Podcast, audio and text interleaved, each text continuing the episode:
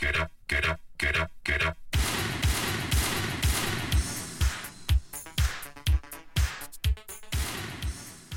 Это веспланет точка нет. Мы представляем вашему вниманию очередной подкаст от нашего сайта.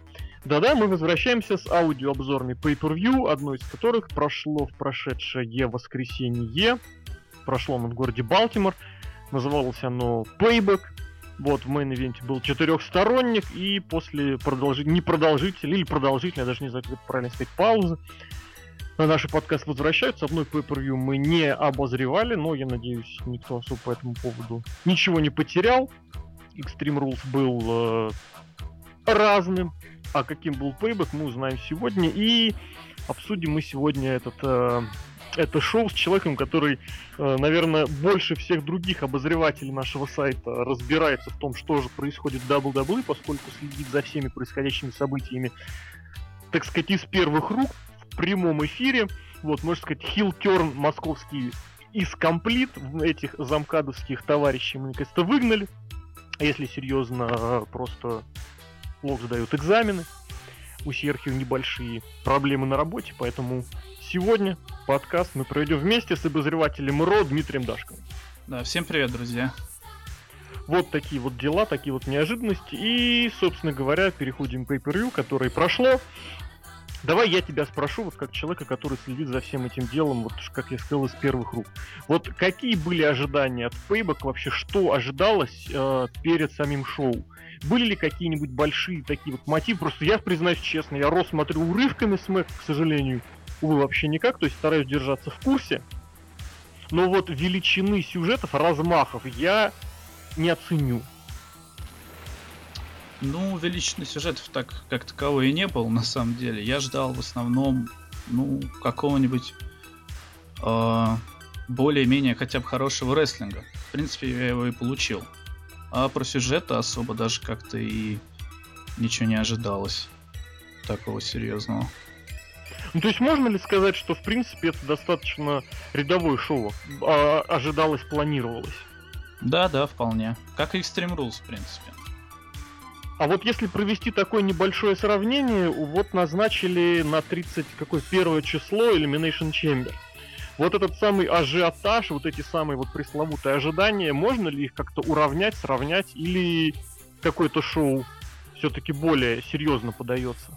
Ну вот в ряду вот этих вот самых четырехстепенных Pay-Per-View, Elimination Chamber и Payback, вот как, как какое можно оценить? Ну тут разные Pay-Per-View, потому что Elimination Chamber это такое гиммиковое. Тут немножко другие ожидания. Вот в принципе к гиммиковому Pay-Per-View я и хотел здесь подойти, потому что лично у меня после просмотра этого шоу, а именно Payback'а, у меня в очередной раз возникают вопросы, а нужны ли, в принципе, даже не то, чтобы гиммиковые Pay-Per-View, а гиммиковые матчи дабл ю дабл ю и. Потому что ситуация, когда люди вмешиваются в матч с клетками, уже стали привычными. Ситуация, когда матч с лестницами завершается удержанием, уже действительно тоже узаконили, и уже проводятся вот эти вот самые ти эл си с удержаниями. Там, я не знаю... Матч I Quit, и не, нет, матч Last Man Standing, который, в принципе, сводит, должен сводиться к тому, что противник настолько измочален, что проводит в нокауте больше десяти секунд. В последние годы уже, можно сказать, стал шоу, которого не шоу, стал матчем, можно сказать, шоу тоже, в котором один противник просто выдумывает, как бы ему лишить другого возможности стоять на ногах. Там неважно, заматывает ли он его ноги скотч или кладет на него поверх какой-то другой предмет. И вот, собственно, на этом Pay-Per-View мы в очередной раз увидели такой вот э, uh-huh. большой привет гиммиковому матчу в очередной раз. Вот, об этом мы чуть попозже поговорим. Здесь речь идет как раз о том матче Айквуд, о котором я уже проговорился. Вот, и, соответственно, веду я это все к чему. Вот будет Elimination Chamber. И один из этих, одна из этих клеток будет на двенадцать человек. Uh-huh. Вообще, как это понимать? Кто ну... в этом виноват? Вообще, за что такое? Даже не знаю. Я до сих пор не понимаю, как они будут вмещаться все вместе. Я, насколько помню, еще не говорили, кто как где будет находиться. То есть, будут ли они все находиться по два человека в этой самой в клетке, или какие-то будут, не знаю, двойные клетки. Ведь не было еще никаких объявлений, я правильно понимаю? Да. Но объявили только, что их будет э, все-таки шестеро. Что шесть команд все-таки, да? Да. Сначала ходили, как-то они там не понимали, что же им делать. Сначала объявили, потом только начали думать, сколько им команд туда ставить. Ну, как обычно. Вообще, конечно, это очень странная тема, которой бы уделить отдельную, э, отдельное обсуждение, потому что изначально вообще в тот день было шоу назначено в другом городе. Э, причем именно на то другое шоу в другом городе был mm-hmm. назначен более солидный кард. А потом вдруг объявился этот Elimination Chamber. Там объявили сначала матч за интерконтинентальный и за командный титул. Причем изначально, по-моему, две сразу вот этой матчи сразу пихнули туда. Да, и только прям... потом... Да-да-да-да, да, это я к разговору о том, опять же, о чем Новый день не подозревал. Mm-hmm, да-да-да. На самом... на самом Payback'е. А потом вдруг что-то они подумали, нет, ребят, два шоу мы не потянем. И, и потихоньку то отменили, да-да-да, и чемпионский матч назначили, и Сину перетащили. И, в общем, будет все как минимум... как минимум интересное и как минимум стоящее для просмотра. Ну что, давайте уже ближе к Payback'у, собственно, пре-шоу. Это шоу было одним из немногих, в котором я посмотрел пре-шоу. И я его как? Я его не смотрел. Не смотрел их разговоры. Я посмотрел оба матча, конечно же, и сделал два даже обзорчика. Но вот по этим самым пре-шоу, которые я смотрю не так часто, вот меня к пятнадцатой минуте выбесила Рене. Вот я честно признаюсь. Я не разделяю вот этих восторгов от ее каких-то ведущецких навыков, хотя, безусловно, готов признать, что это определенным, в определенном роде э, свежая струя, э, когда ведущая это девушка, причем девушка, которая понимает рестлинг. Вот, но здесь вот все самое отрицательное, что могло быть, я должен это все признать. Это все очень сильно бросалось в глаза, а еще очень бросалось в глаза, что она очень сильно шепеляет. Вот этот вот самый лисп, ну, это по-английски так называется. Вот в русском я не знаю, к сожалению, как это сказать, когда человек «с» говорит с присвистом, с таким прошептыванием, который очень сильно заметен, ну, например, у Джека Свегера, у того же Роллинза. Вот у Рене Янг вот на этом на прешоу, я не знаю, почему именно на этом прешоу, вот оно меня просто вот минутик пятнадцать уже меня начало просто колотить, потому что я не понимаю, за что нам все это. Какое у тебя отношение к этим панелькам прешоу, к этим к экспертам и вообще насколько стоит им доверять? Обычно во время их разговоров я куда-нибудь за кофе хожу. То есть ты тоже не смотришь? Нет, я смотрю, они как-то так фоном разговаривают. Угу. Но я и Кро пришел, на самом деле, всегда смотрю. Вот, да-да-да, оно... я потому к этому и повел. Опять же оно фоном, но там Скотт Стэнфорд его ведет, он посолидней все-таки. Скотт Стэнфорд, да, вот именно что посолидней. Плюс здесь, опять же, вот то, в чем очень многие обвиняют Рене Янг, в том, что она подменяет вот эту самую прешоувскую аналитику вот этими разговорчиками, как сказать, переводом на уровень личного. Хотя, с другой стороны, быть может, это и лучше, что вместо вот этой вот...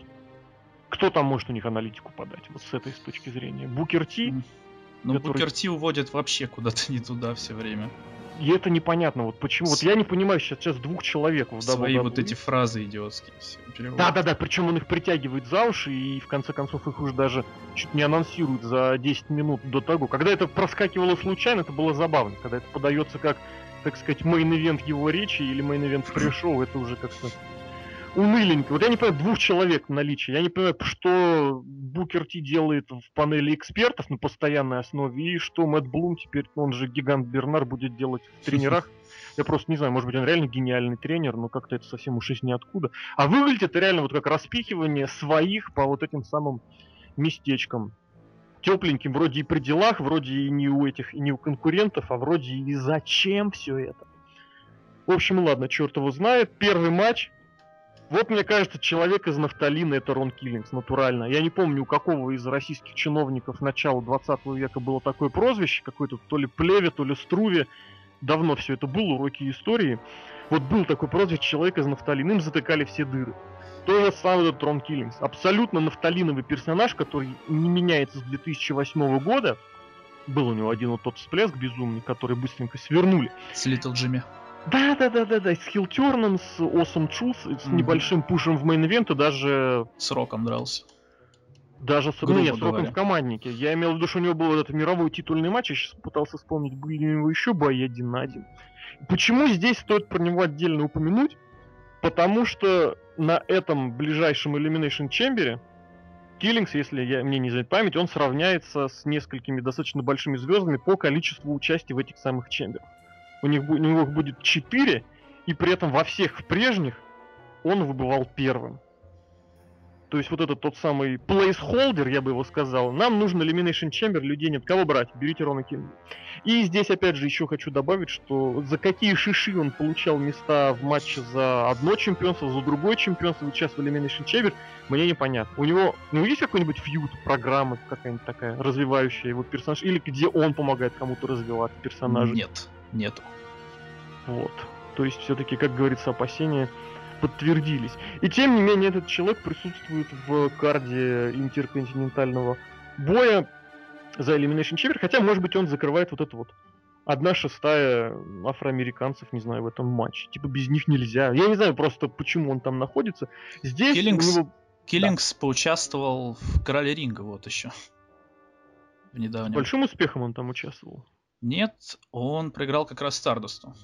Вот, то есть у них все-таки небольшая году. программка, можно сказать, что есть, да? Да, потом еще был один матч на Ро, ужаснейший, когда Стардаст вышел с сумкой загадочной, со звездочками. Артруф открыл эту сумку, ну, Рон Киллингс, открыл, а там оказались ненастоящие игрушечные резиновые пластиковые пауки. Да-да-да, и он их боится, это я помню. Да, он упал, Стардаст его удержал, и Рон Киллингс убежал.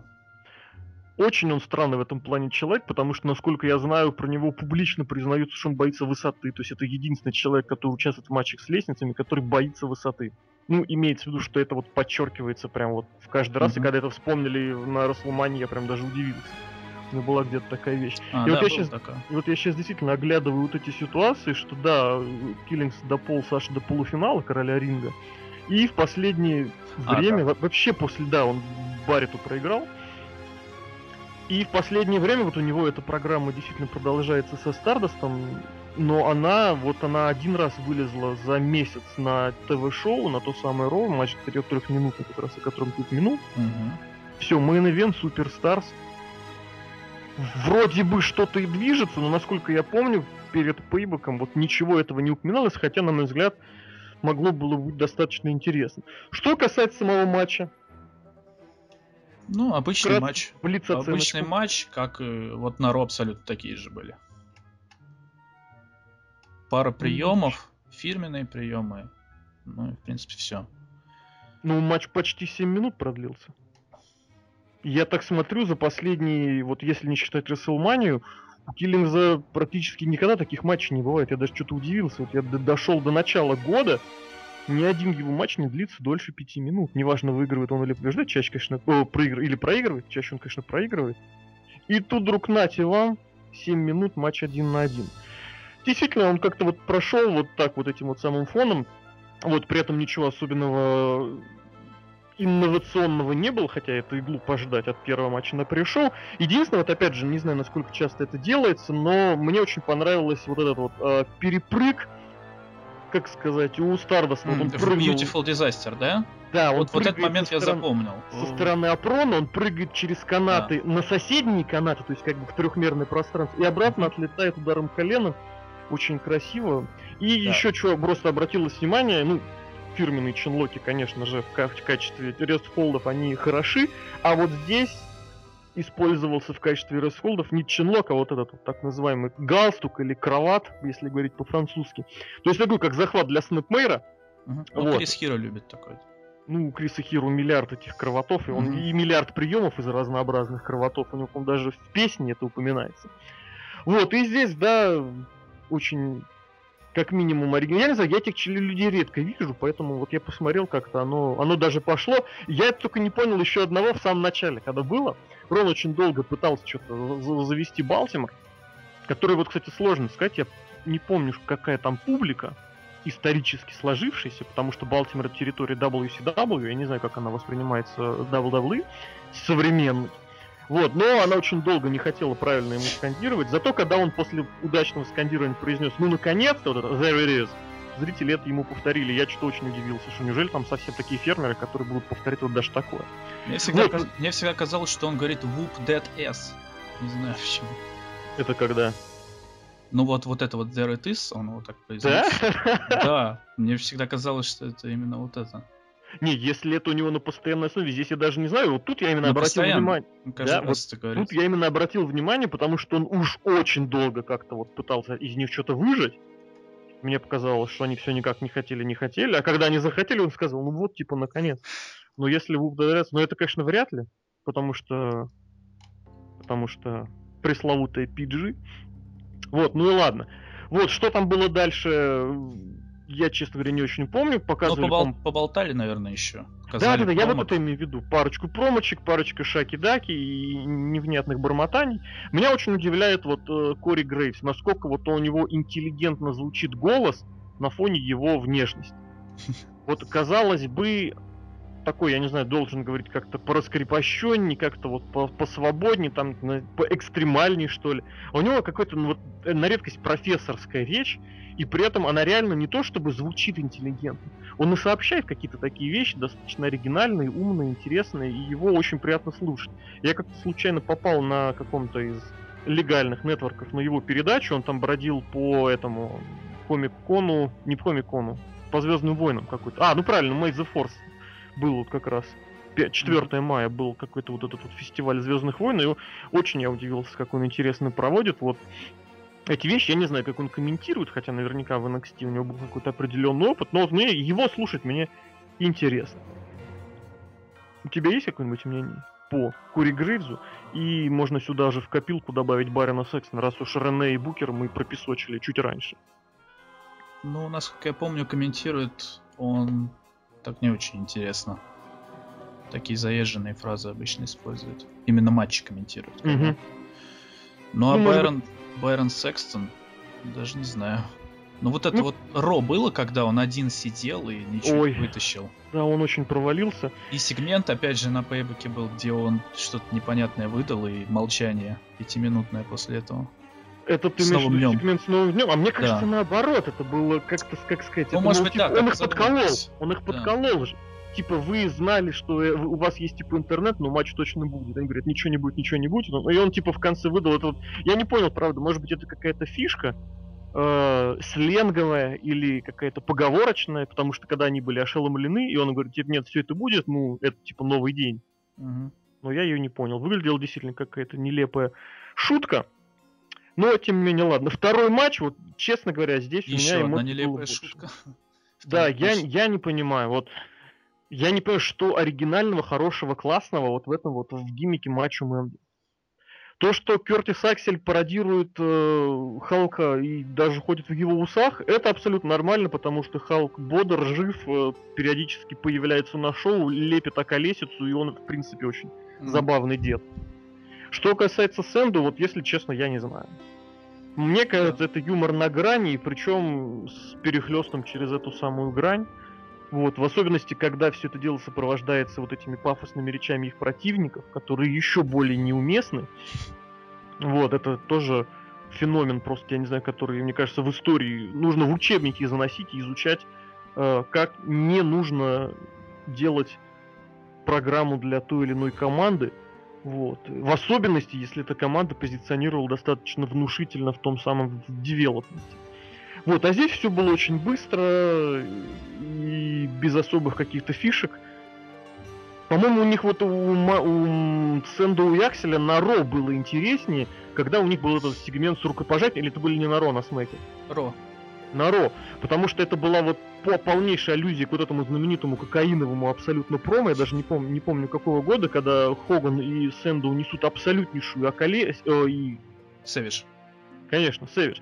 Несут абсолютнейшую околесицу и потихонечку, медленно-медленно так заключают рукопожатие. Если хотите, прям абсолютно поищите в гугле, реально, оно так и называется, не то кокаиновое, то есть кокаин-промо, Сэвидж и Хоган, то ли драг-промо, вот. Оно просто запомнилось именно потому, что я как-то в свое время из девяносто шестого года какой-то промо Рика Флэра абсолютно назвал кокаином и выяснил, что нет. Оказывается, так было и намного пораньше. Вот, а матч, наверное, мне кажется... Вот все, что короче трех минут, мне кажется, можно даже не оценивать. То есть такая просто фиксация факта. Победили, победили. Да, особо даже не помню его. Помню, что Сэндл получил вот этот финишер. Угу. Угу. Абсолютно ничего. Просто вот вышли и проиграли. Я не знаю, попытка сделать хороших каких-то джоберов, на мой взгляд, не очень удачной. В особенности, если понимать вообще, кто такой Рэнди Сэвидж и что происходит. Или это какая-то, не знаю, обратная откатка, типа мы его взяли в этот в зал славы, но теперь зато будем мешать с грязью его наследию, его память. Я не знаю, я этого не понимаю. Если что-то в этом есть, можете написать в комментариях или нарисовать, как обычно. Вот, а мы переходим к основному шоу. И прям сразу же, кстати, что меня сразу порадовало, потому что я опасался, что может быть в очередной раз какой-нибудь чудесный разговорный сегмент. Сходу вышел Шимус. Как же он все-таки забавно с этим совсем выглядит, в особенности, когда он еще немножечко вспотеет, у него все это начинает висеть. Опадать как... в стороны. В смысле? Ну, прическа расходится.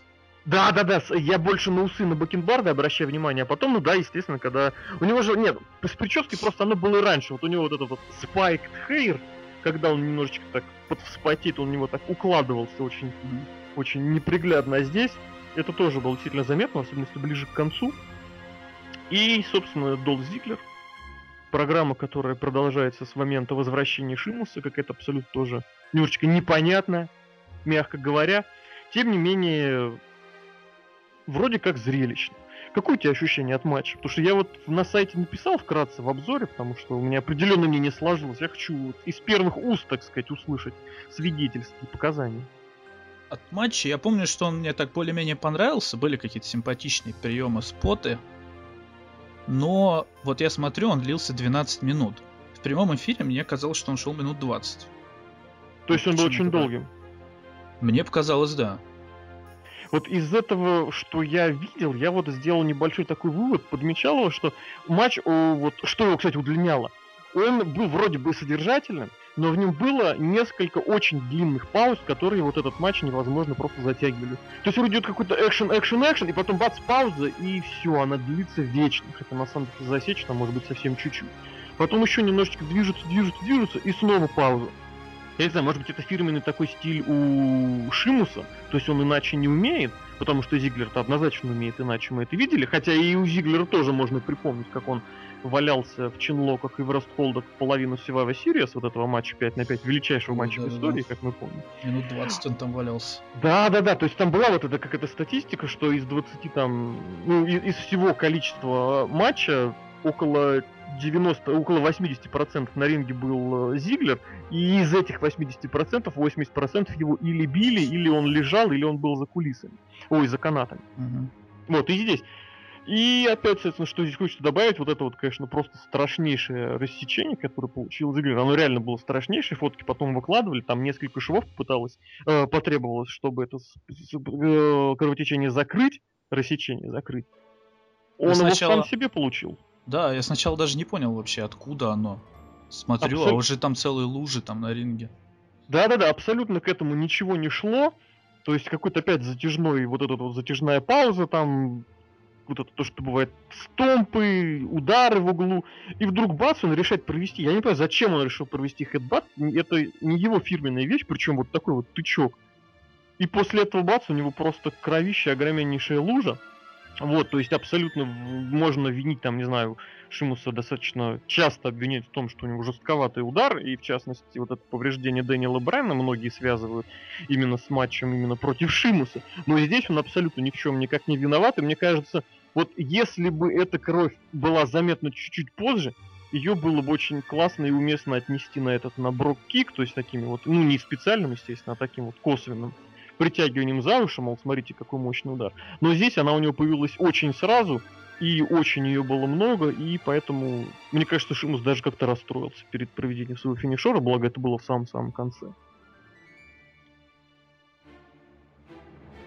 Какое-нибудь мнение, оценочка там, все дела?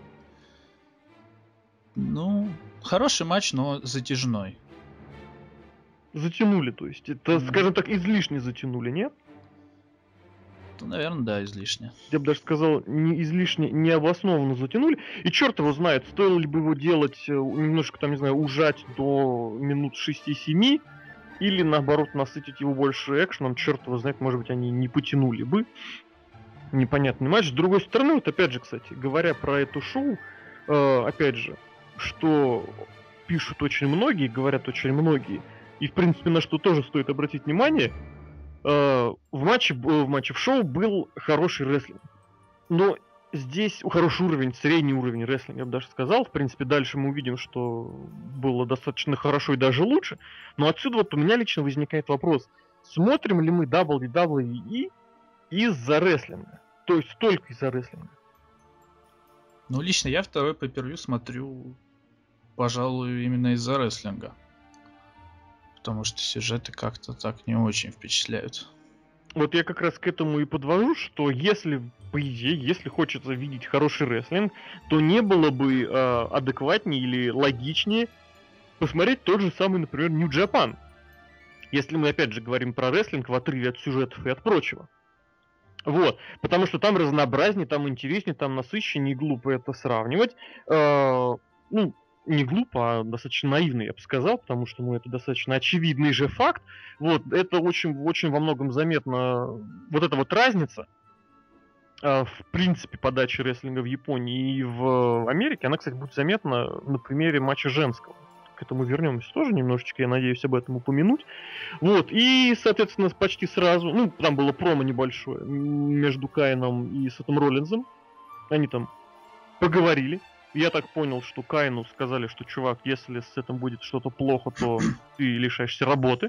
Ну, сказать, что если Сет проиграет, то Кайн, до свидания. Вот. На что Кайн сказал, мол, чуваки, я хорошо вел дела, у меня есть инвестиции, мол, типа, я особо за работу не держусь. Да. Тем не менее, в это шоу он пришел в качестве вот этого самого дирек... операционного директора, но как-то вот он почему-то... Я не знаю, очень напоминает эта ситуация картину такого, мы тренера из таких фильмов про спортивных вот неудачников, ну как неудачников, такие вот хулиганы или не сложившиеся личности, которые талантливы в спорте, но вот которых что-то как-то им мешает стать реальными звездами. И вот Кайн типа Роллинза на это дело все время мотивирует. Но такое ощущение, что постоянно они это не докручивают, если это, конечно, такая задача стоит. Он же там даже говорил, ну, типа, что я типа тебя заставлю, я тебя не, не заставлю, я тебя сделаю лучше, ты типа я тебя испытываю, вот это вот эти испытания подбрасываю. Вот, ну как-то, я не знаю, на этом не очень э, сильно ставятся акценты, может быть, из-за... Может быть, такой задачи и нету. Может быть, это попытка найти то, чего не существует. Вот. Ну и очень забавно, конечно, в конце сегментик, когда... Прям микросегментик, когда, мол, типа, ты пожалеешь, ты, типа, мы с тобой разберемся. И вообще, когда тебя уволят, это, ты, это будет не самое страшное, что тобой может быть.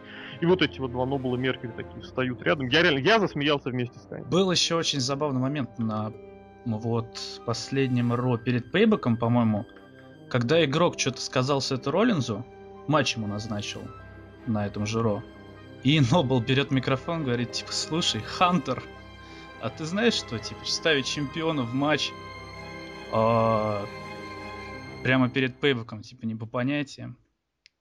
Ну и Хантер их унизил тоже. Ну, у них вот это забавно, да, конечно, это забавно. Штука, что они э, в себя ведут, ну, даже не они, я бы сказал, Нобл больше. Вот ты как выскочка такая взорвавшаяся. Меркьюри молчит все время. У него какой-то ну, такой по-моему. гиммик, он молчит. Вот у него такая Я вот фишка. думаю, может это во что-нибудь выкрутят. Не, здесь можно предположить очень прагматичную вещь, просто что у Нобла смешной голос, а у Меркьюри нет. Такая вещь, ну, и все. Вполне. И поэтому он молчит. Вот, с другой стороны, и ладно. Что у нас там было дальше? Дальше у нас был новый день. Дальше у нас был новый день. Я немножечко не понял, о чем они общались с, там, с бейсболистом команды Балтимор Orioles, но это был очень простым и очень эффективным способом какой-то вызвать, вызвать негативную реакцию аудитории. Вот что-то там было про то, что вас десять тысяч лет не было в финале национального чемпионата. Вот. Но матч был против Сезаро и Тайсона Кидда за командное чемпионство. Если честно, я не понимаю, каким образом у Сезаро и у Кидда вообще возникли чемпионские титулы. Как вот они у них оказались? Для чего? С какой целью? Вообще, что преследовало э, их чемпионство? Потому что ни выше, ни ниже своего статуса они не поднялись и не провалились. А еще очень интересный факт, что Сезаро младше Тайсона Кидда. Я был очень этому удивлен. Ого. Он его на полгодика, но младше. То есть Тайс, Тайсон июльский, Сезаро декабрьский. Очень интересный, очень забавный факт. Что там в этом в новом мне, я не знаю. Вот, но вот эта какая-то нескончаемая дурь, я вот ее тоже не особо понимаю, не особо покупаю. Вот, и для чего на них переводят э, акцент, мне тоже немножечко непонятно. Вот, потому что я уже встречал такие предположения, что, может быть, они изначально были такими лузерами, неудачниками, отвратительными персонажами. Может быть, это так было по сюжету. Черт его знает. И, собственно, матч. Давай вкратце, можно даже не вкратце, что думалось вообще, каков был матч и что понравилось, что не понравилось? Ну, этих людей за последний месяц в каких-то матчах друг с другом я уже видел раз пять-шесть, наверное. У них, в принципе, хорошая такая химия. Они такие активные, быстрые матчи выдают. На Extreme Rules был очень хороший матч. Мне лично очень понравился. Uh, у Сезаро с Биг И какая-то такая тоже химия хорошая. Они постоянно какими-то суплексами, бросками, вот у них все это. Правда, бочат они очень часто. Тоже. А вот, кстати, был такой момент, вот я-то, кстати, не понял, как раз ближе к концу матча, когда Сезаро пытался на такую, то ли на двуручную бомбу, то ли, я не знаю, на что поднять, да, Биг, он... и тот выскользнул. Да, он постоянно его как-то то ли поднять не может, то ли еще что-то. Он на Ро как-то... Uh... Белли-ту-белли суплекс хотел провести Биг И, тоже как-то вот чуть ли не на голову уронил. Не здесь, знаю. Очень, здесь сложно сделать какой-то однозначный вывод, просто потому что Биг И не маленький парень. И это да. Он сам по себе какой-то вот оставляет ощущение неуклюжести. Он какой-то большой, какой-то угловатый, трудно он подвижный очень. Вот, да, то есть такое ощущение, да, да, да, что Сезаро не знает, за что его ухватить, чтобы mm-hmm. сделать. Но при этом, если что-то получается, то получаются достаточно интересные моменты. Причем я вот сейчас так навскидку и не скажу, но периодически вот он как-то вот оригинально его то выбросит, интересно, то выжмет как-то дедлифтом, то над головой еще как-то прокрутит. Вот. И опять же, к чему вот эта вся программа ведет, немножечко пока непонятно.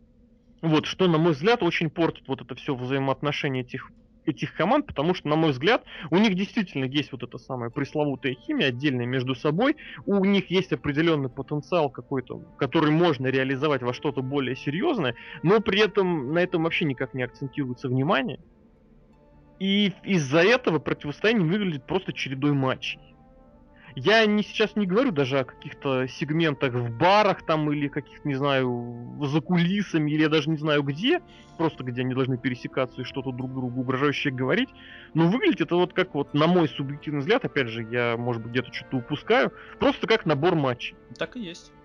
И из этого можно сделать тот самый очень печальный вывод, что схема три pay-per-view на фьюд, она все еще действует, все еще работает, и здесь не важно, что происходит внутри, просто фьюд — это три матча на pay-per-view.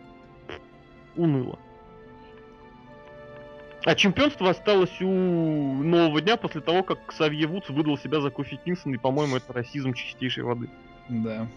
Я понимаю, ну как, ну как понимаю, вот это есть... Я, сам, снач... Я сам сначала не различил, на самом деле, но потом увидел, что это все-таки Вудс, когда там просто встал уже.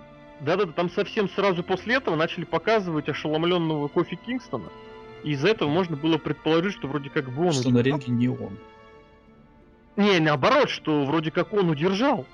То есть, мол, такой обрадованный, мол, бац, я победил. Вот, а потом смотришь, ну там все-таки... Я изначально заметил, как Кофи Кингстон... Ой, как Кофи... Как Ксавье снимает жилет. Я думаю, так, что-то сейчас будет. Mm-hmm. Вот, и он, я же готов... еще, он же еще в матч хотел, короче, влезть же. Что... А по какому принципу вообще их там череду? Там вот они же вроде... Не было матча или был, когда Вудс защищал чемпионство? Нет, Вудс ни разу не защищал. Но при этом чемпионом считается. Ну, они считаются чемпионами, получается, все трое. Вот. Вот у них есть вот это правило, которое они могут использовать, но пока не используют, что в матче, когда защищается чемпионство, может любой как бы зайти, любая пара может зайти в матч. Угу. Вот Вудс попытался этим воспользоваться после первого фола, но судья ему сказал, что так дела не делаются. Разве пытался? Да, он пытался ворваться. Мне кажется, ему там просто по щам насовали, и все, и Кит там поучаствовал. Не-не-не, он кричал про Freebird Rule и все такое. А, типа, он дайте кричал, мне, да. Ой, все, я понял. Но, да, оно по сути, но оно по сути так не работает, потому что матч начали эти, они же продолжают. С другой стороны, Ой. это до двух побед матч, так что тут черт его знает. Как... Вроде формально, да, формально а. фол был, удержание было. Я здесь хочу нап- немножечко вдаться в историю и напомнить, что у Freebird Rule вот этого есть несколько вариаций, и в частности, вот в конце девяностых в дабл ю си дабл ю выступали такие джерсийские триады в составе Бам-Бам Бигелоу, Даймонда Далласа Пейджа, о господи, я третьего забыл, и Каньона. И у них было такое правило, что вы трое все у ринга, вы все трое можете, можете участвовать в матче в любое время. Вот, единственное, там на проне можно было находиться не больше одного человека, то есть один на ринге, один на проне, один где-то за рингом. Mm-hmm. Вот, то есть прецедент, как говорится, был. О, вспомнят ли об этом наши инновационные, инноваторские друзья из дабл ю дабл ю и. Будем посмотреть, и, похоже, на мой взгляд, сейчас вот это вот главная такая интрига вот этого всего противостояния, что будет с вот этим вот с правилом, как они его выкрутят, крутанут, и вообще дадут ли Ксавьевуцу выйти на ринг. А сам матч, вот как тебе? Матч? Хороший матч. Такой живенький. Ну, как обычно, в общем. Они, в принципе, на прошлом пейпервью такой выдали матч. Тут, я думаю, было похуже все-таки, но тоже ничего. То есть все-таки похуже? А чем? И может быть из-за того, что просто... Ну, возможно... Рэп, нет? Возможно, им просто дали как бы больше времени, хотя... Хотя он всего на пару минут, наверное, побольше был. Нет, минут на пять, я бы сказал. Тот был минут восемь, по-моему. Ну да, ну, да, пять да. получается. А, даже, ну, почти... На мой взгляд, это было достаточно заметно очевидно, хотя, э, хотя, хотя, хотя здесь вот эти были те самые три фола, то есть формально три разных матча. И как раз вот, ну просто если делать матч до трех этих самых, ну матч из трех раундов, то есть до двух удержаний э, на восемь минут, то есть получается в среднем на раунд у тебя две с половиной минуты, ну это какая-то вообще ерунда. А здесь они очень так продолжительно провели второй. И достаточно такой взрывной был третий, который вот этим вот самым неожиданным финишем завершился. Вот, потому что матч на Extreme Rules, я помню, его очень хвалили. Я-то не смотрел, я в этот момент... Да, мы же в Питере были там. Вот, и потом как-то оно не зашло. Вот, но я читал очень много всего хвалебного в адрес того матча, вплоть до того, что это был лучший матч того шоу команды. Вот, я так поудивился, поудивлялся, но... Ну, потому что, если судить по оценкам этим Wrestling Observer, там лучший матч был Роман Рейнс и Биг Шоу, что меня просто вызвало гомерический хохот, и я сказал, что, ребят, хорошо, верю вам на слово, и не стал ничего смотреть. Вот, а здесь, вот, кстати, очень хорошее отличие от первого матча, здесь не было вот этих вот самых пауз, которые бывают, даже в командных матчах, по-моему, даже вот в матче на пресс-шоу, там, Чинлок успели сделать, провести, то есть вроде командный матч, вроде у вас он все длится две с половиной минуты, и тем не менее Чинлок там был. А здесь практически не было вот этих вот самых пауз, и в этом плане что Кит, что Сезаро достаточно устоявшиеся мастера проводить продолжительные матчи практически без пауз, без остановок. Я не знаю, с чем это связано, может быть с их рестлинг образованием, вот, но им это дают делать, и слава богу. И как раз после этого нам подтвердили двенадцать человек в клетке Elimination Chamber. тридцать первого мая. Ждем. А Барон Сэксон дорвался до Райбека. За кулисами. Райбек сказал, что он хочет есть. Что он ничего там вообще не боится Брэй Уайта. Хотя, честно говоря, если, если абстрагироваться и судить исключительно по сюжетам, почему Брэй Уайта должны бояться, я не понимаю. Я Какой-то... еще такую, такую вещь скажу. Райбек э, говорит вот эти вот фразы, что он не боится, что он голоден. Он уже раз пять это говорил точно. На Ро, на Смакдаунах он это уже повторял раз десять. Я бы здесь еще вот такую вещь хотел отметить, что он говорит по нескольку раз. Э, Райбек вот это промо свое очень слезливое. Когда, мол, типа, да я начинал еще в две тысячи третьем году, mm-hmm. но меня отчислили, говорили, что я не смогу, а я смог. Он это реально говорит просто на регулярнейшей основе. Это далеко не первый раз, вот он где-то на Рон недавно с этим выступил. Причем ему очевидно было видно вот по подаче, по манере, что ему сказали, так, ты идешь говорить про то, какой ты весь из себя вот такой вот ветеран, но с другой стороны не ветеран. И он идет говорить вот эти вот заученные вещи, это все как-то... Уныло, уныли и уныли с каждым разом, и он сам не понимает, зачем он это будет говорить по десять тысяч раз. Вот, но здесь, я говорю, я здесь больше хотел обратить внимание вот именно на позицию Брэя Уайта, которую я просто не могу понять. Он, он мечется из фьюда в фьюд, причем чаще проигрывает, а даже там, где он выигрывает, он не выигрывает. Потому что у Дина Эмброза, я напомню, он выиграл за счет взорвавшегося телевизора. У них была... А, нет, Эмброуз чисто выиграл только на Tribute to the Troops. И тем не менее, он провалил Royal Rumble, хотя были большие надежды, он провалил фьюд с Гробовщиком, но при этом все равно стал говорить, что я теперь... Они дрались, по сути, за... символ, за, назва, за, за право называться лицом, лицом страха. Да, да. Он проиграл, но он все равно называет новым лицом страха, хотя, опять же, дежурная шутка о том, что ему не сказали, что лицо страха — это Менг и Варвар, ну, как говорится, и ладно бы с этим. И вот, опять же, то, о чем я говорил, можно сказать, еще пару, не знаю, хочу сказать, прям десять тысяч лет назад, хотя у них самих дебют-то был всего там сколько? Два года назад? Летом. Вот, и вот просто как он появился...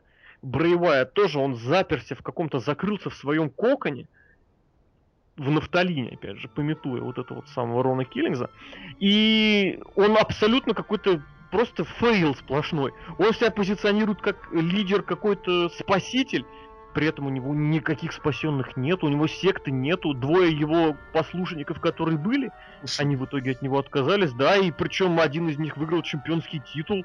Вот, а второй из них, ну, тоже вместе с первым, они поучаствовали в самом важном матче за историю дабл ю дабл ю и, а Уайт не участвовал. Он в это время там телевизоры громил, точнее не громил, а, как это сказать, заземлял, чтобы они в нужный момент. Вот, и какая-то вот эта вот стагнация, какая-то вот эта непонятка, она остается. Может ли вообще Уайта сейчас как-нибудь спасти? Вот даже вместо матча, кстати, который мне понравился намного больше, чем первый. А матч, матч хороший, один, кстати, был, на удивление. Он вот эти вот все время, которое он был, вот он держал в напряжении, хотя вроде понимаешь, что ты от одного, от другого, ты знаешь, чего ожидать, и знаешь, чего не ожидать. И что они покажут все то же самое, но при этом оно смотрелось.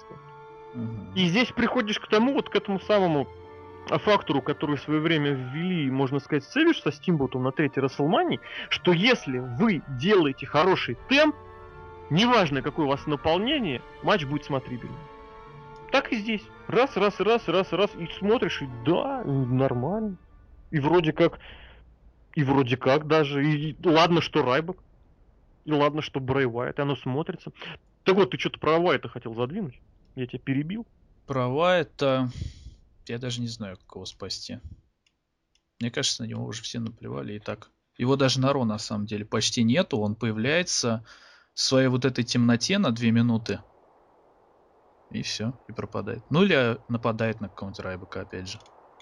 Я здесь, опять же, очень хочу, вот, не, очень боюсь, точнее, оказаться вот в этой стороне, что вот в этой позиции, что я защищаю то, что, в принципе, я сам обычно ругаю. Я пытаюсь понять вот этого Райбека, э, не Райбека, Уайта, пытаюсь mm-hmm. понять вообще, что он, зачем он, почему. И получается, что он может вот остаться исключительно вот этим неживым персонажем. Он закрывает позицию тайны. С него больше ничего не надо. Дерешься, нам по барабану, как ты дерешься. Хотя я должен признать, что у Уайта есть очень большой плюс. Он по сравнению, даже по сравнению, ну как даже, он по сравнению со всеми остальными, он очень большой, при этом он очень подвижный. Вот таким был Вейдер, ну естественно только у него рестлинг несколько разов поинтереснее. Я так навскидку не вспомню еще больших, очень подвижных рестлеров, вот именно больших не только по росту, но вот именно вот это, можно сказать, излишний вес, пузо и все остальное. Но у Уайта, вот, он очень резвый. Я не знаю, сколько он может в таком режиме выступать, но это было заметно всегда. И вот у него еще есть такие мелочи во время матчей, которые смотришь и думаешь, блин, ну ведь есть ведь что-то. Вот когда он на Рестлмании разбежался, у него фирменный такой есть прием, он разбегается от канатов, иногда уклоняясь перед этим от клоузлайна. И после этого прилетает с таким ударом руками, при этом сам он так еще прыгает, летит так в полете горизонтально. Он при этом еще на Рестлмании, грубов... во время удара Гробовщика, он так рыкнул. Я думаю, блин, ну черт, в мальчике-то что-то есть. И потом все, ему говорят, не-не-не, прочитай свою промку и все. Сложно сказать. Но мне кажется, что спорить, что персонаж нуждается в каком-то спасении, опять же, достаточно однозначное решение у этого спора, потому что как-то надо что-то изменять. Ну, одно и, и то же, потому что да, он, да, и говорит, и... он и говорит одни и те же вещи, в принципе, всегда. Хотя они и раньше-то ничего особо не значили, и никто их так, особо не понимал. Да, так они поначалу они просто в, на эффекте новизны, они воспринимались хорошо. И вот это, опять же, эффект э, новизны даже не то, что фраз, а эффект новизны вот этого персонажа, который немножечко весь из себя да, такой да. таинственный, весь из себя такой бородатый и сектантский. А потом вот это, опять же, ваши ожидания, это ваши ожидания. Я культовый лидер, но у меня нет ни культа, ни секты, зато у меня есть вот эти вот, как они... огоньки, которые включаются, когда я выхожу в зал. Но опять же, почему Райбек именно? Вот почему? Черт его знает. Причем, опять же, как-то казалось бы, гробовщик, то есть после гробовщика что-то должно быть совсем классное. Угу, классно, Райбек. Угу. Он тоже как-то пытался подать вот это, если мне не изменяет память, именно что к Райбеку будут апеллировать. Я не понял Ой. этих подач вообще никак. Я единственное хочу понадеяться, кроме того, что с ним что-нибудь сделал, как-нибудь двинуться, что... Ну, я не знаю, к титулу его, что ли, двигать, но, опять же, это претит моим собственным настроением, что Брэй Уайт чемпионскому титулу, я не знаю, что. И здесь, опять же, можно вот мою любимую шарманку завести, что все продвижение, все развитие Уайта было сломано матчем против Джона Сина на прошлой Рестлмании. Вот именно как раз после тогда, после того момента и произошел какой-то слом. Перед этим было круто, был какой-то дебют, какой-то дебильный ринг огня, было противостояние с Дэниелом Брайаном, который вытащил на очень хороший матч на второй попытке. Было вот это противостояние, причем я даже не назову это не фьюдом, именно противостояние с Щитом. А потом дыщ, вот это вот Рестлмания, и все, и он как-то сломался. Потом по инерции довел еще с Синой вот этот сюжет, и после этого все. То ли интерес к нему потеряли, то ли проект Брэй Уайт свернули. Черт его, сложно сказать. А матч хороший, матч, матч прям, прям даже...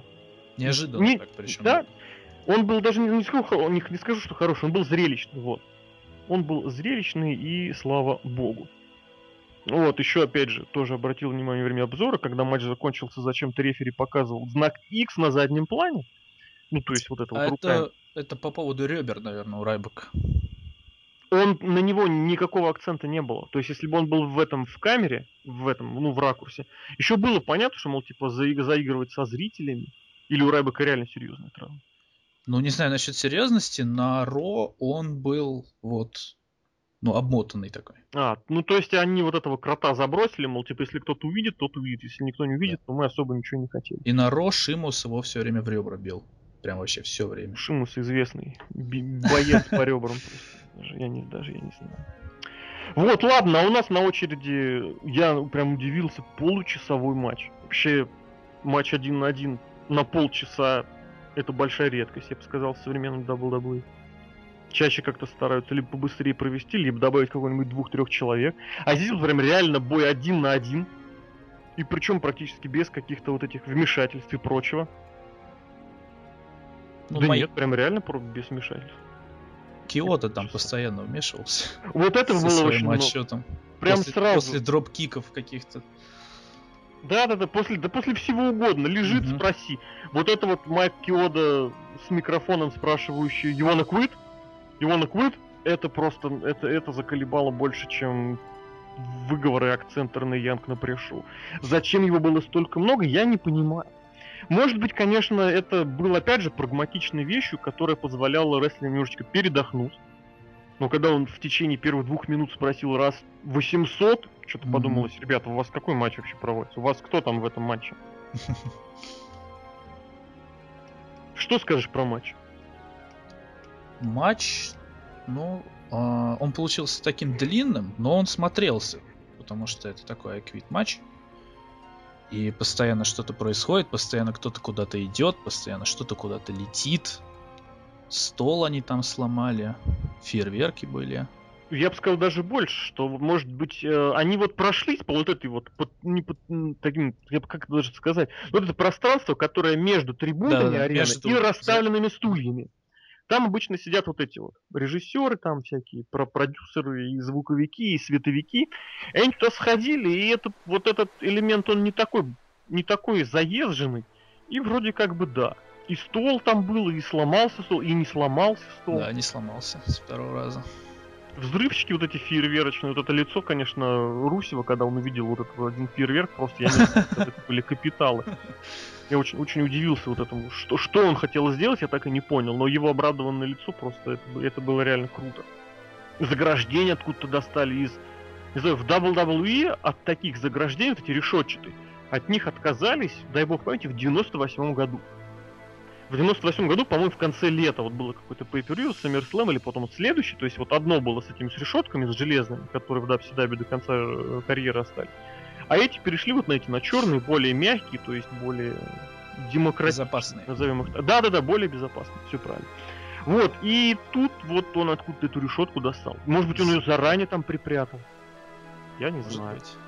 Вот, ну спотик интересно, конечно, оказался. Вот, но при этом вот эта вот схема «подними противника на Attitude Adjustments», а тот его спрыгивает и что-то проводит, он был проведен раз, наверное, три. То есть поднятие на вот это вот АА, тот спрыгивает и что-то проводит. Вон он Follow Slam провел в начале, в серединке он после этого провел э, этот Alabama Slam. И что-то еще, по-моему, в конце еще было, а может, я уже не помню. А, вертикальный суплекс на вот эти вот, на как раз на эти самые решеточные заграждения. Вот, то есть какой-то что-то у Сины стал паршивенький, эти, если честно. А из него еще на Ро все вырываются. И на Ро из него все вырываются. Да, все вырываются. И даже, из эн икс ти, есть... даже из эн икс ти ребята вырываются. Да-да-да, Сами Зейн, да, если правильно помню? Невилл тоже вырывался, Сами Зейн вырвался. Ну, Невилл вроде как уже у нас основной участник ростера. А, ну, в принципе, да. Сами Зейн еще бабушка, как говорится, надвое, я сказал. Невилл еще раза четыре, наверное, на ноги приземлялся после него в своем матче. Не. Но вот когда Сина делает, то он на ноги приземляется. Угу, угу, угу. Сами Зейн в таком случае на задницу, я помню, упал. Он даже он не удержался, было дело. Я здесь что хотел еще сказать, вот это вот, просто показательная вещь о том, что... Какие-то у них там внутренние политические терки происходят, и за ними очень забавно наблюдать. Как только объявили, что Стив Остин возвращается со своим подкастом... А Станнер пропал. Не было Станнера, да. Ё-моё, это настолько забавно, на мой взгляд, вот. Конечно, я рад, что с Остином они там договорились, потому что, как не относиться к Джерику, но его подкасты, это была, это была, был тихий ужас. Может быть, конечно, это Остин и Стефани как-то... Ой, Остин. Джерри, э, Стефани... И Сина как-то не тянут. Ну, у Сина вообще был плохой подкаст. Но Джерика как подкастер, как интервьюер, что-то, что-то как-то разочарован. Может быть, там где-то что-то и есть, но я не знаю, оно невозможно и было. И слушать было невозможно. Вот, и здесь, опять же, вроде как нет, нет, не при делах, просто я решил разнообразить свой арсенал. Угу. Разнообразить. И, опять же, хочу вернуться к той самой, к своей гиммиковой теме. Во-первых, грязный, первая грязный часть. Финиш. Ну, не даже не грязный, а вот именно что не по правилам. Четко ринг-анонсер произносит перед началом матча. Матч, матч выигрывает тот, кто заставит противника сказать слова «I quit». Literally say, например. Literally, да-да-да. То есть дословно, то есть побуквенно. То есть никак иначе. И, ну, я не знаю, как это сказать. Это можно ли матч с лестницами выиграть, там, не знаю, бросив противника в стол? Ну а почему? А у нас в Болгарии стол и лестница, это одно и то же. Это вот. Есть же в Болгарии вот эта тема «да» и «нет», там одни кивают, это означает «нет». Качают головой, означает «да». Так и здесь. Почему не сделаем матч болевых, который вдруг заканчивается покиданием, перебросом? Нет, ну матч болевых можно завершить на самом деле. Там рефери, ну имеется в виду, когда рефери до десяти. Хотя нет, не ну да. Хотя... Ты должен хотя бы чисто формально запереть противника в болевой, даже если он без сознания, и там рефери три раза поднять его руку может. Здесь, во-первых, вот эта непониматка, непониматка, это хорошее слово, надо будет его ввести в этот самый, в арсенал, можно сказать, в этот, в словарик занести. Во-первых, болгарин подписывается на матч Айкут. Ну, ребят, ну вы понимаете, что тогда либо он должен сказать I quit, либо у вас будет очередная чухня. И, во-вторых, это матч I quit болгарина против человека, который это матчу принципиально не проигрывает. Я не помню, когда первый раз на это стали э, обращать особо пристальное внимание. Я лично на это обратил внимание в девятом году, когда у них где, на Breaking Point или на второй pay-per-view на букву Б какой-то там было. Хочется сказать, бойлинг рум практически. В общем, когда был бой с Рэнди Ортоном, бой I quit, и Сина пафосно начал загоняться. Я не скажу I quit вообще, да как вы могли представить? При том, что никто в этом не сомневался. И здесь, когда в начале Русев вышел и сказал: Джон, давай не будем, как сказать, тянуть кота за ни за что. Ты просто скажешь I quit, и я тебе не буду делать боль. И у Сина такая просто борьба эмоций на лице заиграла. Я не знаю, вот на мой взгляд, вот именно здесь если бы он улыбнулся, заржал и как-то высмеял Русева, это было бы чуть не единственным уместным местом для этого. Почему? Во-первых, ты кто такой? А во-вторых, посмотри, сколько таких матчей я проиграл. Выиграл. Вот. М? Выиграл. Нет, имеется в виду именно сколько таких матчей проиграл, чтобы как бы понимать вообще мой опыт именно в данном типе матча. Ну, а, собственно, да. Понял. И выиграл тоже, но сколько матчей проиграл, ты же хочешь, чтобы я проиграл, а вот. Поэтому я сейчас... Вот, но у Сины борьба просто на лице. Я не знаю, зачем. Вот, и опять же, на, на второй же минуте Джон Сина стал целить смерть, и бодрым морпеховским голосом говорит: я не сдался. Нет, нет, ты будешь сдаваться? Нет, нет. Отмахивался он даже. Вот, и опять же, да, соответственно, возвращаемся к вот этой концовке. Я не знаю, можно ли называть сейчасшнюю современную эпоху закатом гиммиковых матчей, но Royal Rumble происходит, в котором главное это придумать спот дурацкий для Кофи Кингстона. Не знаю, матч с лестницами, который, слава богу, еще, если матч с лестницами, его выигрывает тот, кто заберется по лестницами. А на матч ти эл си уже давно положили какое-то большое вето, можно сказать, сделав их просто матчем без правил. Черт его знает. Вот. И, кстати, интересно было, если кто-нибудь знает болгарский, переведите, что там Русев сказал. Я в одном месте видел перевод, но как-то что-то я не стал его внимательно вычитывать. Мне просто интересно, что он говорит по-болгарски. Вот, э, и противоречия Русева с Ланой куда-то продвигаются. Что было на Рослане? Скажи мне, честно. Лана... Так, ну, во-первых, был сегмент, когда вышел Русев, сказал, что... Ну, все фанаты хотели увидеть Лану, потому они, что да, они, они любят Лану вот теперь. Лана, да. Вот, Русев сказал, что Ланы не будет. Так. Вот, потом он сказал, мол, давайте выходи Сина, выходи Authority, давайте делать рематч, потому что Лана мне никто, она не имеет права за меня сдаваться. Угу. Я сам по себе, сам за себя говорю. Вот, а вышла Лана, сказала, что, мол, э, я не могла смотреть, как тебе делают больно, ты мне не безразличен, все такое. Лирика, в общем, началась. Угу. Вот. Mm-hmm. Русев, Русев сказал ей, что все это, конечно, отвратительно и жалко, ты мне никто, уходи отсюда. Но она опять ушла с грустными глазами. Русев порадовался. А потом был матч Дольфа Зиглера и э, э, Стардаста, mm-hmm. после которого вышел Майкл Кол, объявил, объявил Зиглеру, что Зиглер будет участвовать в Elimination Chamber. Зиглер обрадовался, к нему вышла Лана и взяла и поцеловала его. Внимание, вопрос. Что это было? Не знаю. Вопрос риторический, в ответе, как говорится, не нуждается. Вот.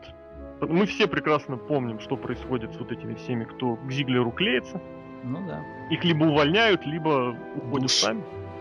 Либо, да, опять же, вот этот вот знаменитый предновогодний или пост... А, предновогодний. Когда... Пред, слоня. Пре- предновогодний, который, когда год, год завершался танцующим Биг Шоу в памперсах и душем из всем непонятной субстанции.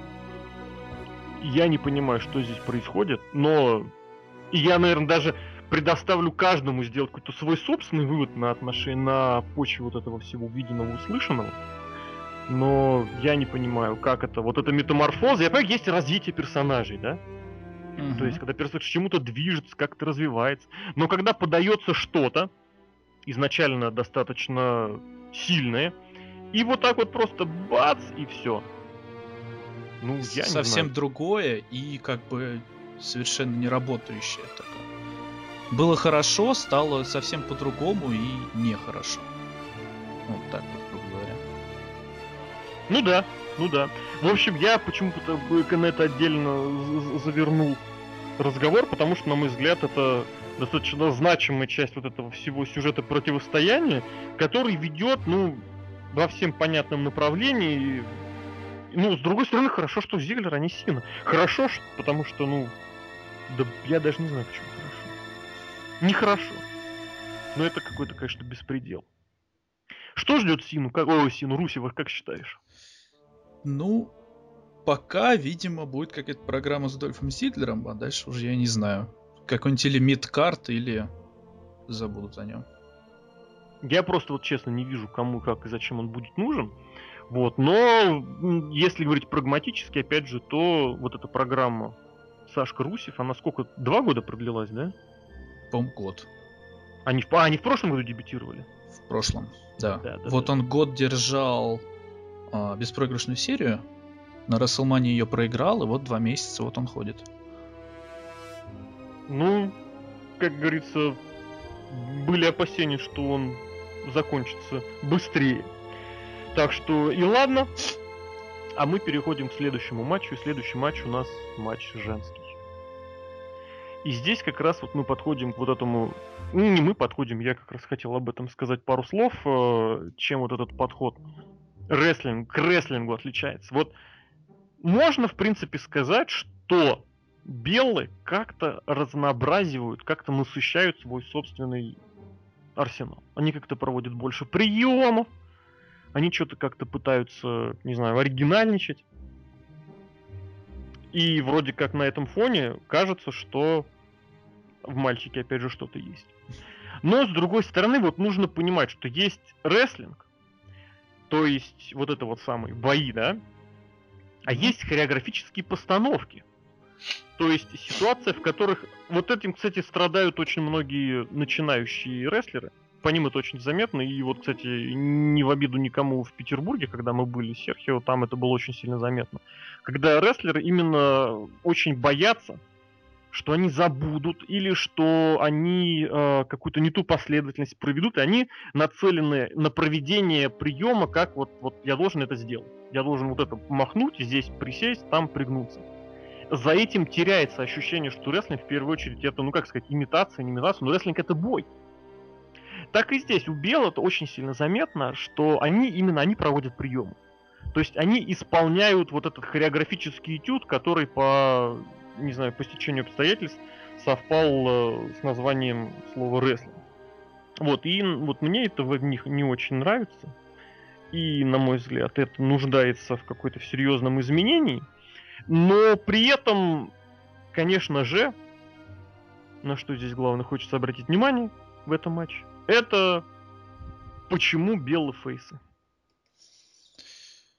Ну... Меня интересует сюжетное, раз... сюжетное развитие, потому что по-прагматично я, опять же, могу сказать, because fuck you, это да, это понятно.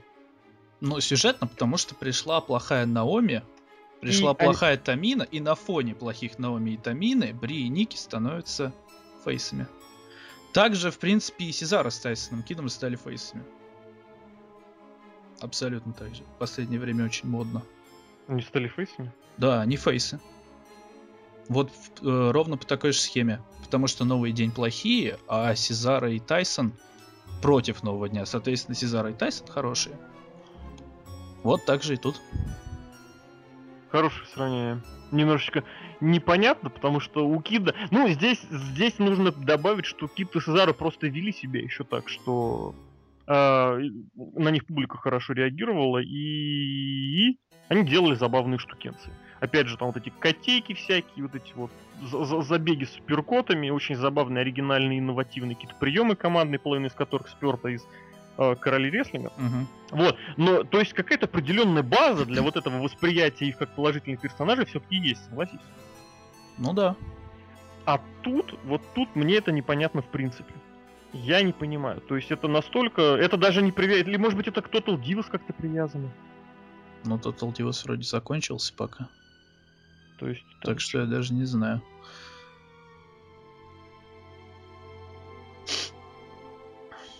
Что касается матча, какие у тебя есть ощущения?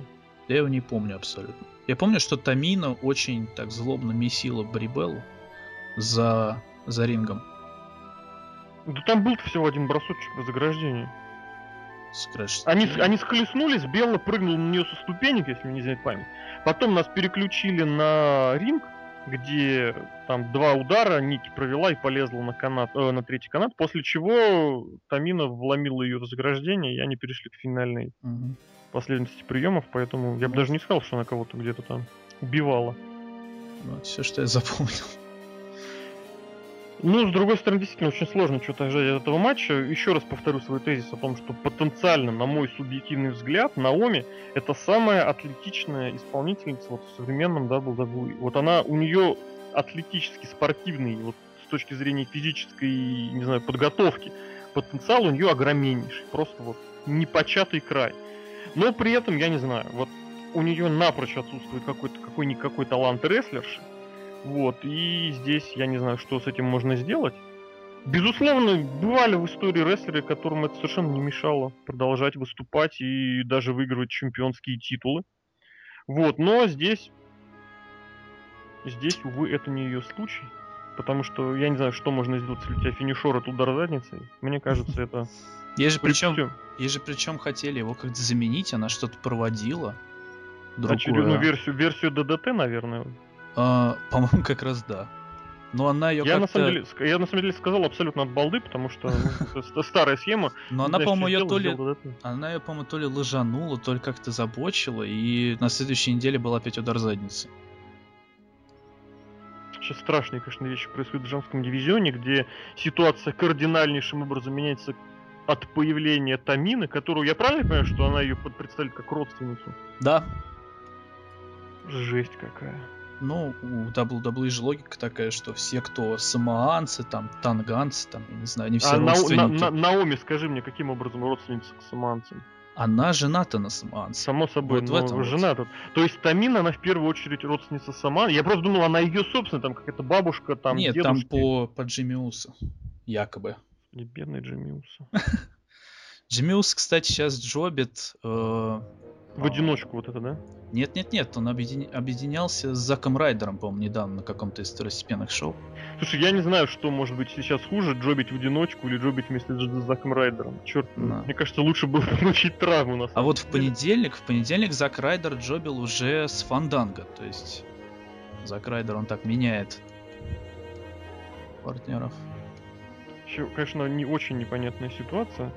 Вот, именно даже не с точки зрения кому кто нравится и за кого болеть, но вот это вот, я не знаю, зачем иметь собственных, ну ладно, это старая тема, которая завершилась уже несколько лет назад.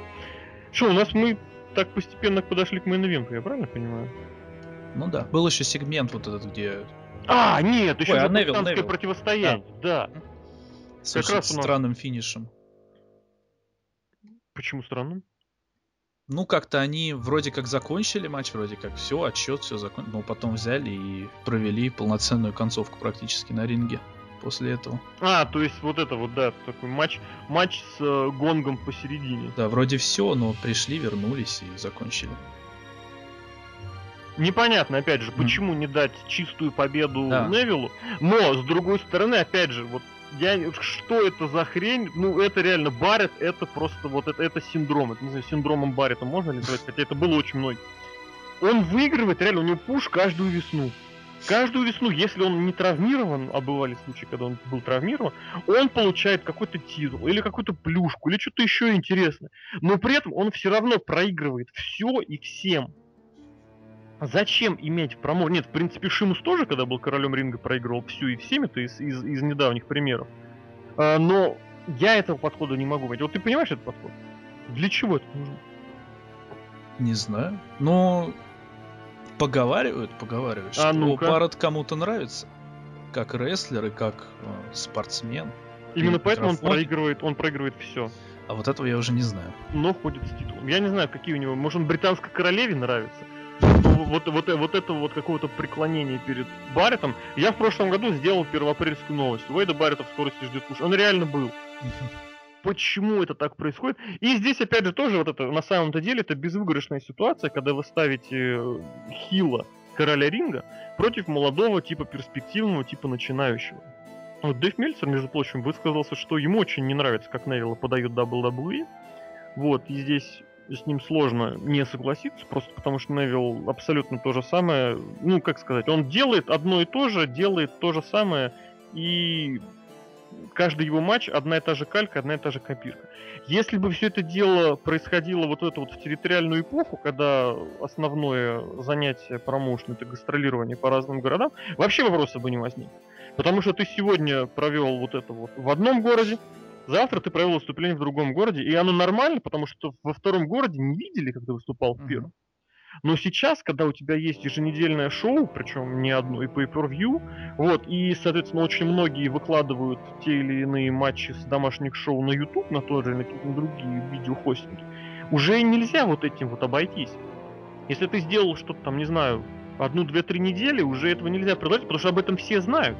Это не хорошо, это не плохо, это есть факт, и который показывает, что, к сожалению, ментальность вот дабл ю дабл ю и все еще сохраняется, ну и прежде всего, конечно, Винса Макмана, все еще сохраняется вот этих самых восьмидесятых годов, что, к сожалению, радовать не может.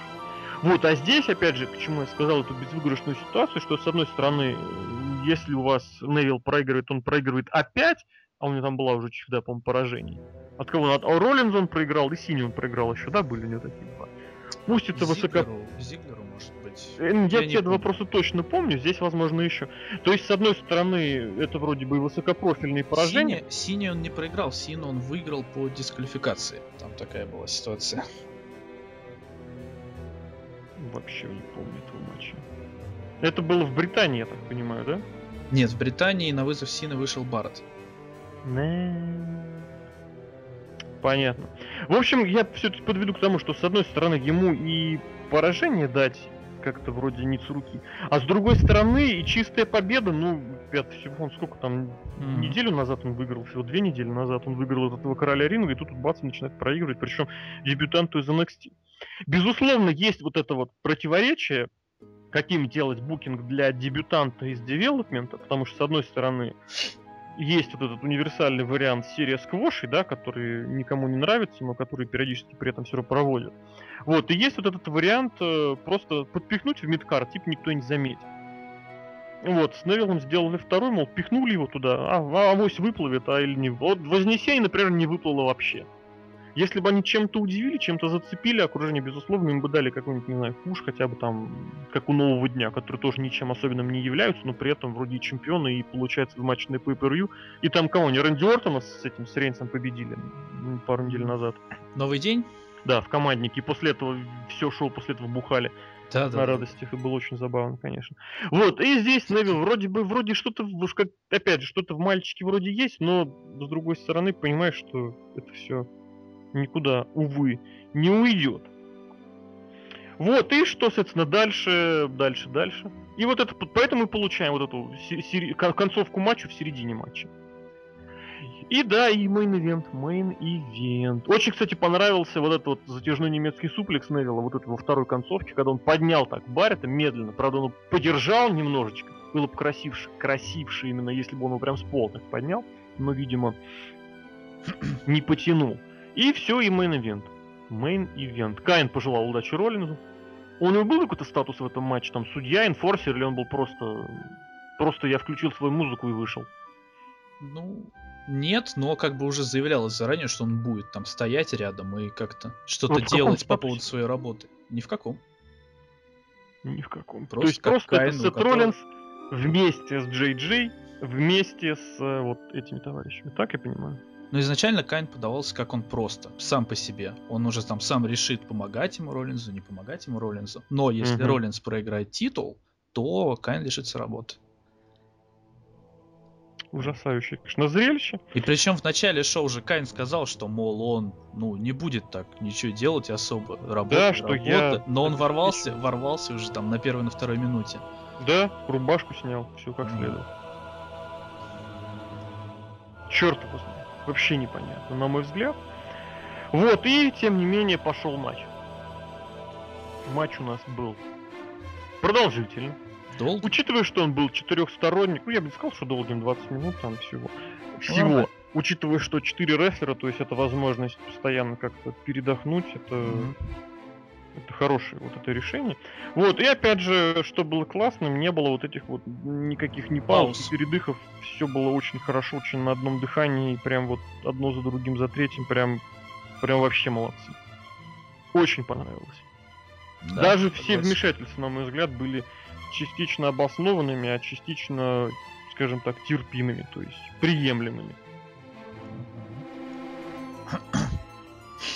По структуре ничего мега-супер оригинального не представили, то есть двое отдыхают, двое дерутся, и постепенная такая параллельная, не параллельная, а последовательная смена одного на другого, вот, когда идет разрыв удержания или просто какой-нибудь активности.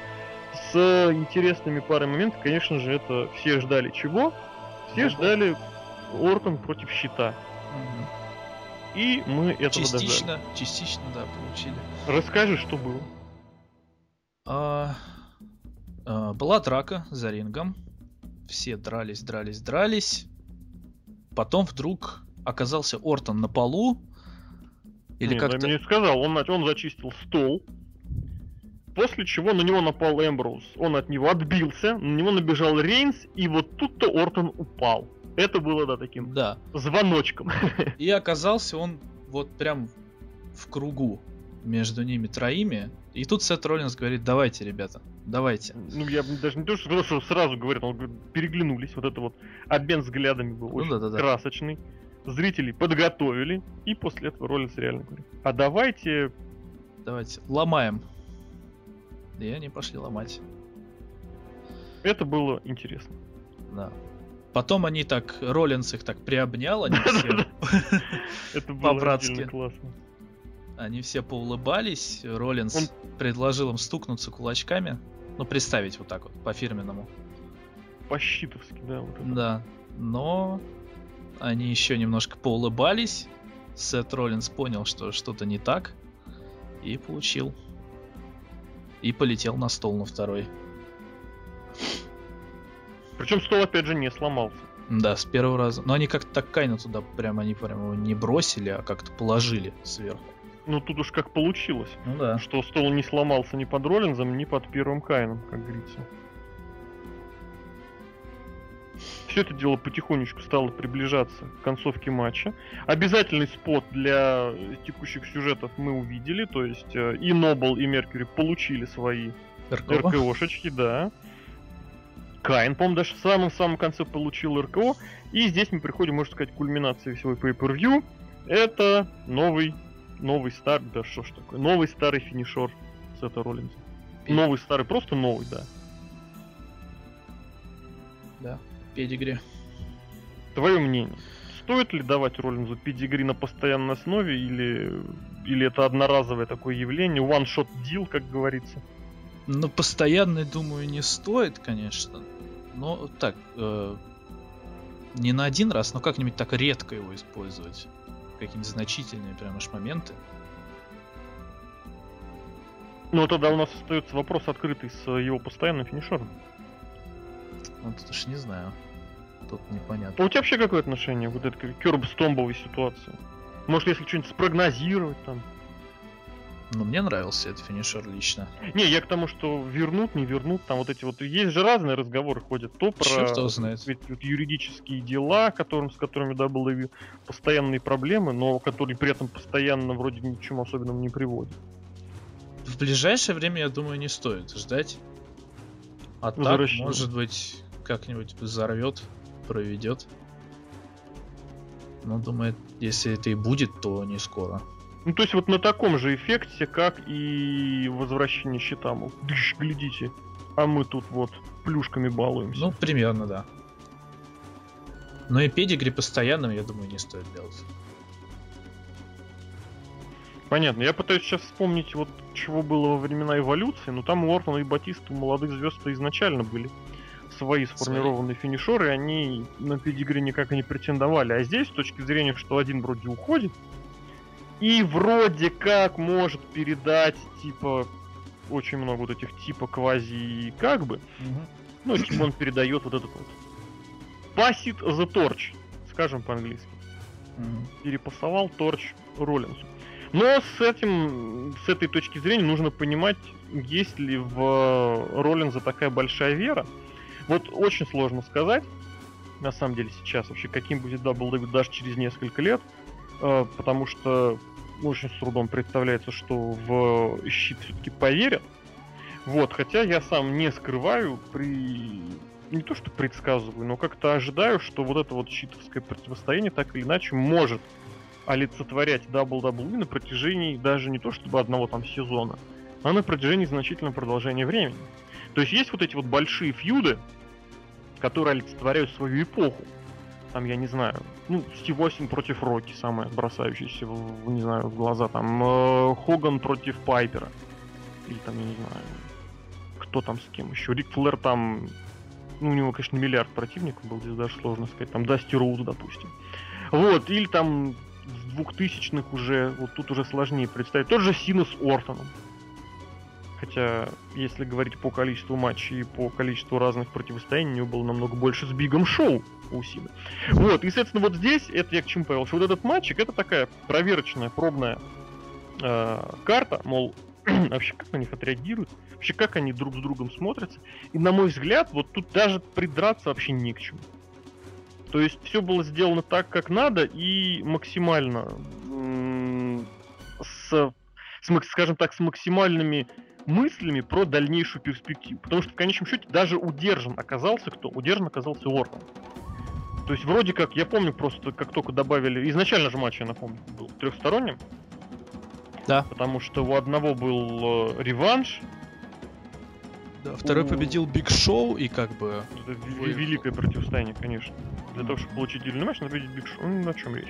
Причем у Ортона, что самое интересное, у него... А, нет, можно сказать, право своего. У него же, я просто вспомнил, что он же с прошлогодней Рестлмании еще свой реванш не реализовывал, но все-таки можно сказать, что этот реванш был реализован на этом. Да.